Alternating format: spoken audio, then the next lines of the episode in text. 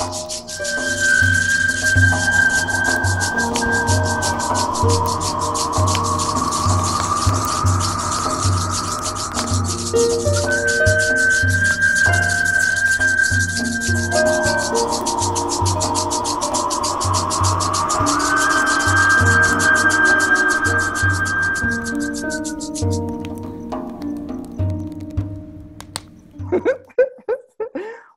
back to the I Am Symposium.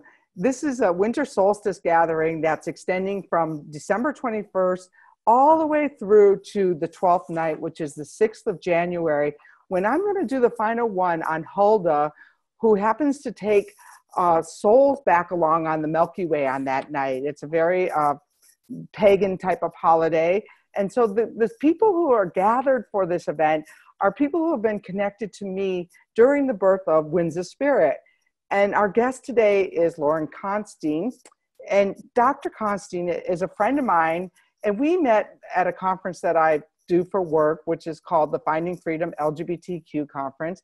And we became friends. And Dr. Lauren Costine is a licensed psychologist, author, educator, activist, and international speaker. Dr. Lauren has dedicated herself to the field of LGBT affirmative psychotherapy, women's empowerment, is a pioneer in lesbian affirmative therapy. Her first book, Lesbian Love Addiction Understanding the Urge to Merge and What to Do When Things Go Wrong, is available on Amazon and Barnes & Noble. You can get a free excerpt at lesbianloveaddiction.com, which we'll have a link to uh, on the I Am Symposium page. She is currently offering online masterclasses for lesbians looking to find their soulmate. The program's private Facebook page is called The Art of Finding Lesbian Love. She is also on West Hollywood's Gay and Lesbian Advisory Board, serving the city of West Hollywood. Articles written by Dr. Lauren have been featured in numerous mental health magazines, and she publishes a monthly written and video blog titled Dr. Lauren's Commentary. Dr. Lauren is currently working on her second book about internalized misogyny. And when you sign up for the I Am Symposium, you'll get links to her page, links to her gifts. And Dr. Lauren, I love it. Welcome. Hi, mm. thank you so much for having me, Renee. I'm truly honored to be here and very grateful that you asked me. So, um, I guess I wanted to talk today about inner work navigating the shadow because I love how you're navigating the winds. And wanting to kind of intersect those ideas. And, um, you know, I, I was giving a lot of thought to uh, our talk today, and I was thinking, you know, how can can I really talk about this and how important it is and how it just keeps coming up in my work in so many ways. And I was thinking about the first time I really consciously became aware of my own shadow. And it was a long time ago. It was when I was before I was sober. And one night I was really, really drunk and I went into a blackout. And this very dark, very mean, very vicious person came out. And I had never experienced her before, nor had my partner at the time and um, you know i'm genuinely you know genuinely and normally a nice person. So it was a huge wake up call for me. It actually was uh, led to me wanting to get sober. It was a big reason. Because i was like where is this coming from? You know what is this? Okay it exists inside of me. It's not you know just some random thing that you know i wasn't possessed at the moment. So it took me into this deep shadow work. I found Jung, Carl Jung at the time, and he had really been the one that sort of talked about it in a new way in the Western world that made it understandable and made it um, and destigmatized it, right? So for me, part of it was, you know, recognizing that it was okay to say that we have a shadow, right? There's so much stigma still today, particularly in our Western culture, to have kind of a dark side or um, you know to have dark feelings or negative feelings or you know things like that. And so a lot of us try to uh, disown them ignore them repress them discount them and so on and so forth. Doesn't mean doesn't mean they go anywhere. It just means they come out sideways right in acting out or being triggered or what haven't have you. And what I have found professionally and personally is that actually facing the shadow head on is a path to awakening, enlightenment, um, feeling more liberated inside, and feeling better in general. And so it kind of goes against the grain of the positive psychology movement and some of the laws of attraction kind of mindset movements, which I'm a big fan of all of that as well. But what I have come to find and what I strongly believe in is that we don't, if we don't do the inner work and the, and the shadow work alongside that, it will get in the way of sort of manifesting those dreams that we want to have because the shadow when it is not given attention and it's not dealt with it's not healed it's not translated it's not navigated will be a saboteur if that makes sense. So you know my big call to everybody and the calls in my books and in my work and in my next book is about facing the shadow head on getting in touch with these parts of yourself that you don't really want to deal with so that they, first of all, uh, become less powerful. They become a lot less powerful once we look at them. And the shame can start going away. So, how do we do that? Well, it's really important that we do this work with someone who's safe, whether it's a therapist or a coach that knows about this kind of work um, in a 12 step program, whatever it is, someone that you know is not going to add to the shame that we already have around these parts of ourselves is extremely important.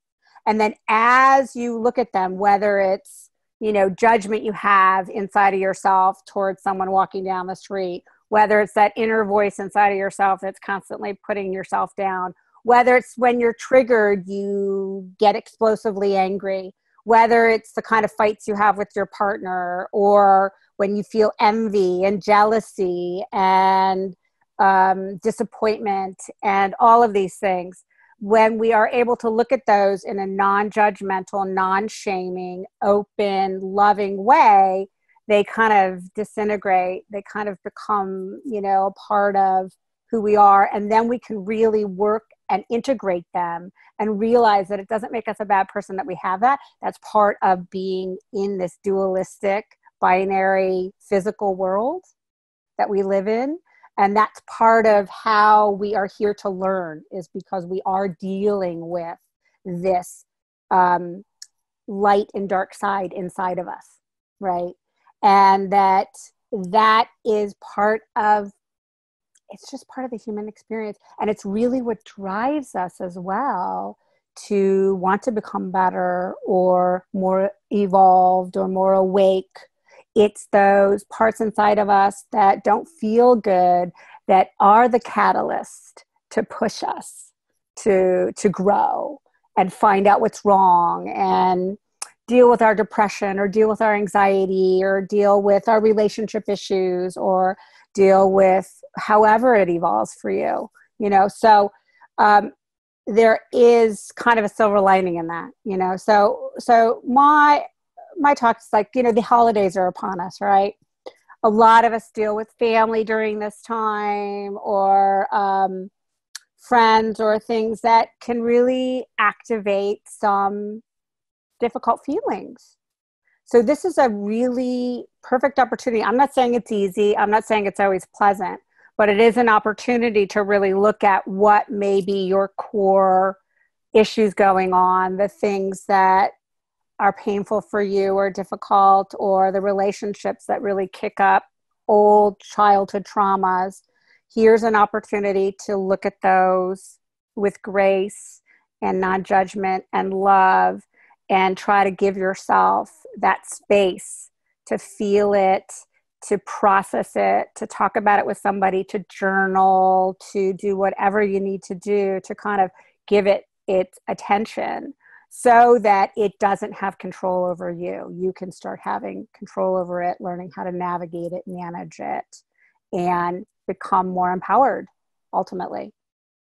um, as as yourself. So I think that's kind of my little spiel. That's your uh, spiel. Yeah. You know what I love about you? I love out of out of all of the the therapists that I've met in in the last four years that I've been working in treatment, I've met a lot of therapists. And one of the things that I, I got to to really see about um, Dr. Lauren is that she walks her talk. And you know, traveling with somebody or spending some time with somebody, you get to see like, okay, I'm a spoiled brat and this is me and I don't like to get up in the morning or I don't like to I like to get started. But you know, a lot of a lot of therapists like give you a lot of garbage back. Like, you know, somebody the other day, we were having a discussion. He told me I wasn't an active listener as he was twisting around the information to suit his therapeutic self. And mm. you don't do that. I mean, so when she talks about she really walks her her, her shadow and and dances with that, and I really believe, and, and tell me if this is correct, that this comes from also doing your spiritual work. Yeah. That you have a shaman.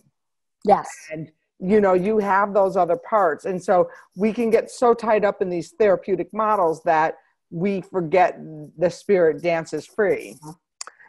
You know, I, I I really actually appreciate you bringing that up because um, as a clinical psychologist for about 18 years, I think I walked that straight and narrow path publicly for a very long time for as my own brand and persona. It was like, okay, I can't talk about myself. You know, there's a lot of things we learn right. in therapy school about how to be and the world has evolved so much since i was actually in school you know talking about yourself more freely you know judiciously but more freely is is it's found to be very helpful um, also you know i kept very quiet in the closet actually my spiritual program but i have a very deep deep spiritual program that has been alongside my psychology work and my own inner work the entire time you know? So it is i have a shaman and i've worked with many spiritual healers. I've done a lot of energy work a lot of body somatic work. Um, you know i i talk to angels you know? I do I, I love my spirit guides. You know my mom passed away seven and a half years ago. She's been a huge spirit guide for me ever since. We have a great relationship today um, so those things have all been very, very paramount to my work. I think the two together are so key. You have to do the trauma work, you have to do your childhood work, you have to do that, and then you do the spiritual work at the same time one without the other i think there's a we can get out of balance. And i've known the spiritual bypass where people are not really dealing with their childhood trauma and then it comes out sideways or they're just doing psychology and then they're not kind of expanding and realizing there's so much more going on than just this physical and and and psychic experience. Does that make sense? Yeah that's absolutely true. The other day my niece said aunt renee i don't know why you think i need to get in touch with my six year old and I said, I said because you do, because you know because you you you became an adult at six, and there's a child in there who has so much to share with you, and and I said there was one summer that I actually drove around in my little convertible with my my six year old by sitting sidecar and Sister Celestine, my invisible friend, in the back seat. And we went to the Renaissance Fair and we went and we went to uh, animation movies and we did all of those things that were so crucial for my own six year old and and, and the, those that work is so important as is the spiritual work. Yeah i couldn't and, agree more. and so it's kind of hard. I, and i hope they're teaching are they teaching now in, in therapy school that some of these alternative practices can really these holistic practices can really help your clients or is there still that dividing line. There's still a big divide. There's still a big divide, you know, and I still feel like it, a lot of therapists don't come out around how spiritual they may be because of this kind of training we get of being, you know, I mean, this the therapeutic world started out with this analysis where the the therapy wouldn't therapist wouldn't have just a flat face wouldn't show anything so that the client would just project a bunch of stuff onto them and what we found is that that's actually really re-traumatizing because a flat face in general just makes people feel crazy and they and and you know really like they've done something wrong it can really kick up our shame. And so that's beautifully shown in a video with a mom and a little girl and she gets a flat face. Do you know that video? No. oh would you share that on your gift page so people can go see that? I think that'd be really valuable. Yeah I definitely will do that because it right. it's you see this mom and the little girl and what happens when the mom gets a flat face. So that we really understand that actually when we are doing active listening, what we respond to is someone really being there with us you know mm-hmm. and and and kind of going back to like if you're going to do this kind of inner work and you're picking a safe person be do it with somebody that's going to really follow you you know and love you along the way no matter what you're you're talking about you know with non-judgment. Because we have enough shame as it is. We don't need anybody re reintroducing any shame or triggering it so that we can shame ourselves with the shadow. Does that make sense? Absolutely. And you know the other day when someone told me i wouldn't be a very good therapist and i didn't know how to active listen i kind of I, I I'm like, okay, well, all right, I'm going to listen to you now and see what you have to oh, say. Wow. And, so, and I found out, you know, he might have been traumatized three years ago by something that I didn't even know I did. Like, you know, and, and it was like, well, that was an interesting experience because as uh, one of my clients just bought me this shirt, I guess some uh, Gwyneth Paltrow or something has this line of clothes now.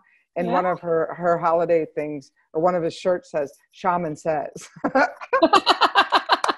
So I'm going to go on my book tour with a Shaman Says shirt. Um, I love it. I, I know because I'm more about that. All right, I see this, I see that. You know, this active listening. But the the I want to talk about something else that I think is so relevant, and I don't think we prepared you for it. But I know you're you you're here, so it's okay. All right. Um, so you're writing a book about internalized misogyny, and when you first told me that, I like I remember I had chills up my spine. Like, really? It was like, and then just as much as like the winds have been blowing so strong this year, like, you know, my sister said, What do you make of all these winds? And I said, Oh, my book's going to be a bestseller.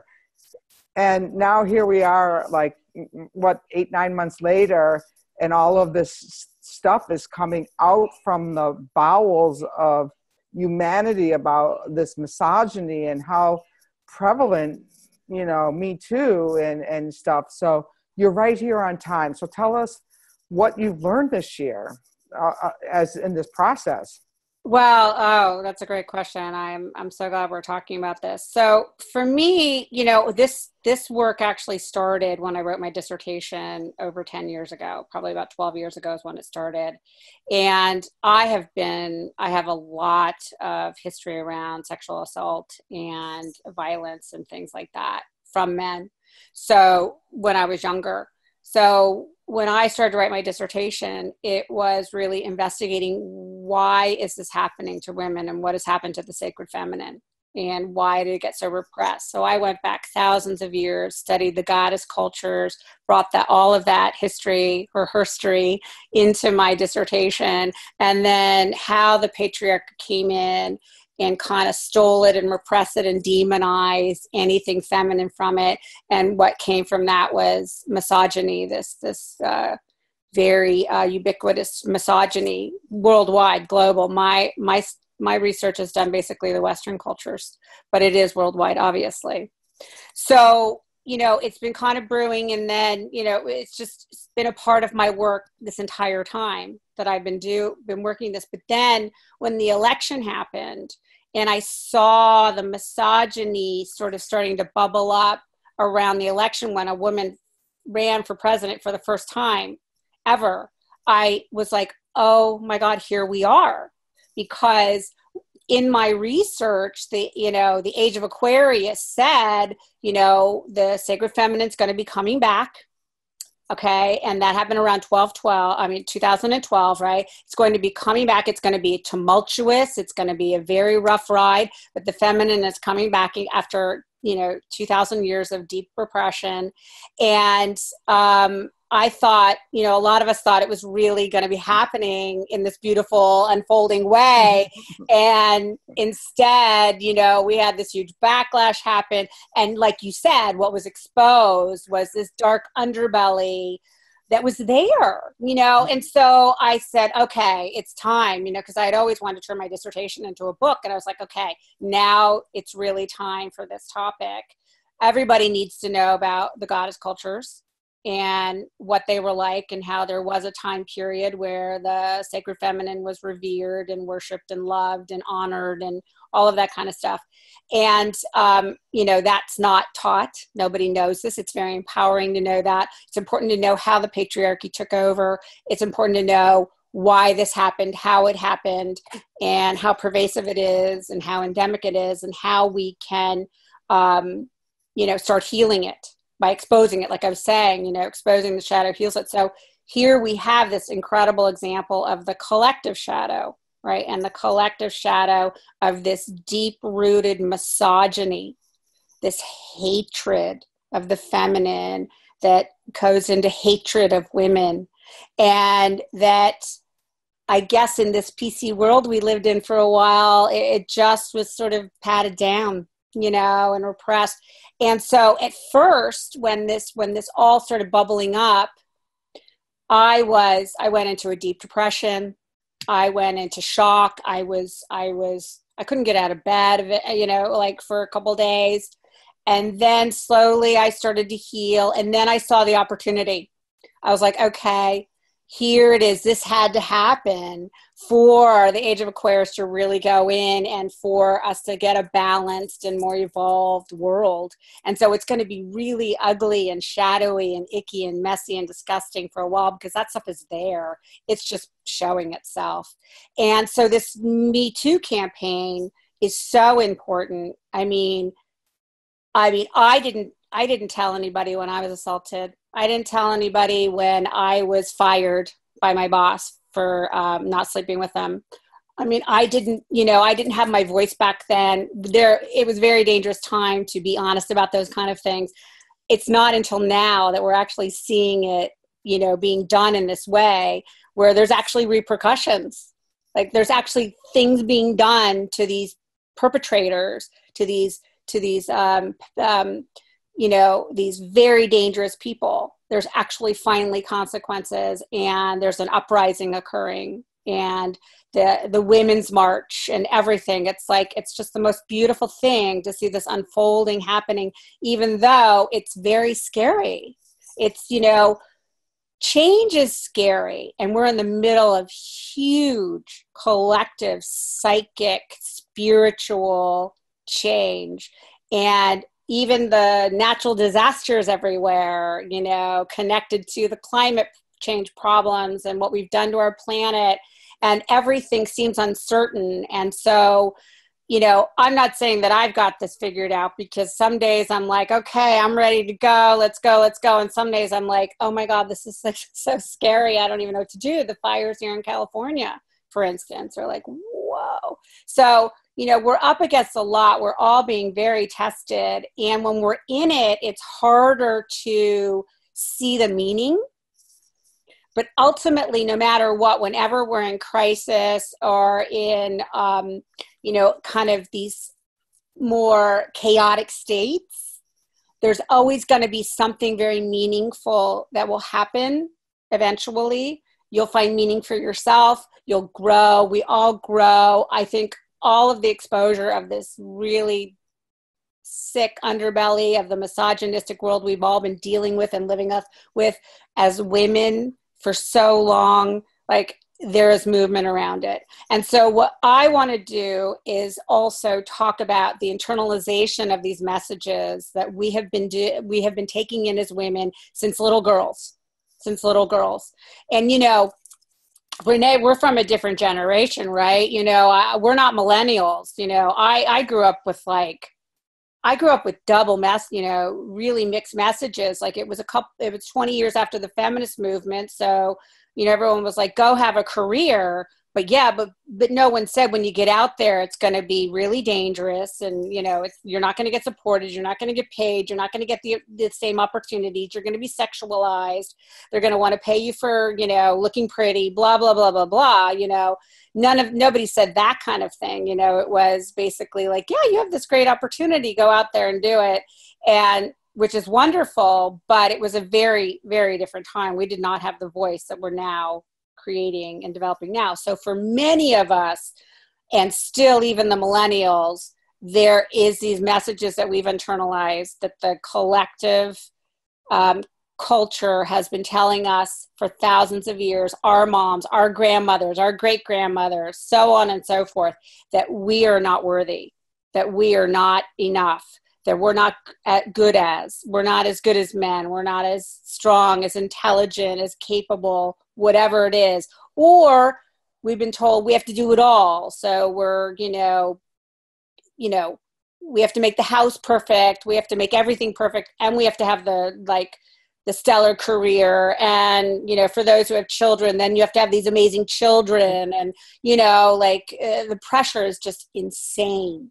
And it's starting to crack because we can't we can't do we can't do this. It's not sustainable. It's not healthy. It's not reasonable. It's not rational. So so the idea of the book is yes i'm so glad the external misogyny is being exposed in this huge chaotic but you know earth-shattering way and spiritual uprising way.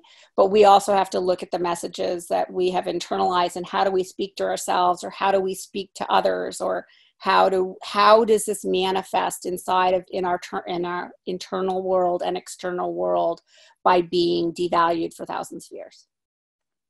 Now can you tell she's passionate about this subject?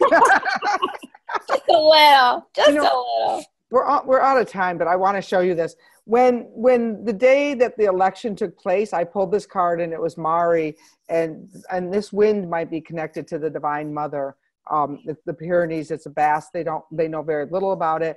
And I thought, or, or I got Vegemite or the mother or whatever. All I know is the next day I got the same, uh, the same divine mother wind that it was a gift. Uh, yeah, you know, because yeah. we were all heartbroken, and and yet it was the gift, and we just didn't. The gift wasn't wrapped in the the paper or the box inside the paper wasn't what we were expecting. So I, I so applaud your work, and and also the the fact that you know and I don't share very often that I'm a lesbian because you know it was just something that I put once I became a really famous chef I thought what matters is what's on the plate. No mm-hmm. one's ever going to have to talk about me and who I'm sleeping with or who you know I'm not sleeping with ever again. And then I stuck that away for for 25 30 years. Um and so this I do this conference, the Finding Freedom, is it's forced me to come out, but it's also forced me to meet people like you who I absolutely love and adore. So um, for all those people who are listening at home, definitely you want to get her gifts and you want to follow uh, Dr. Lauren. And if you are a lesbian and you're looking for love and looking for whatever that shadow is, join her Facebook group. And one final word or two you want to leave people with today? I just want to thank you so much for this incredible opportunity and interview and uh, ability to talk to you about this. I love and adore you too and your work. And I'm so excited to be a part of this symposium. Great. Thank you. Thank you, Renee. And for those of you listening, make sure you sign up at the I Am Symposium to get the schedule and to get the replays and to get the gifts. IamSymposium.com. Thank you. And we're going to continue for many more days. あっ!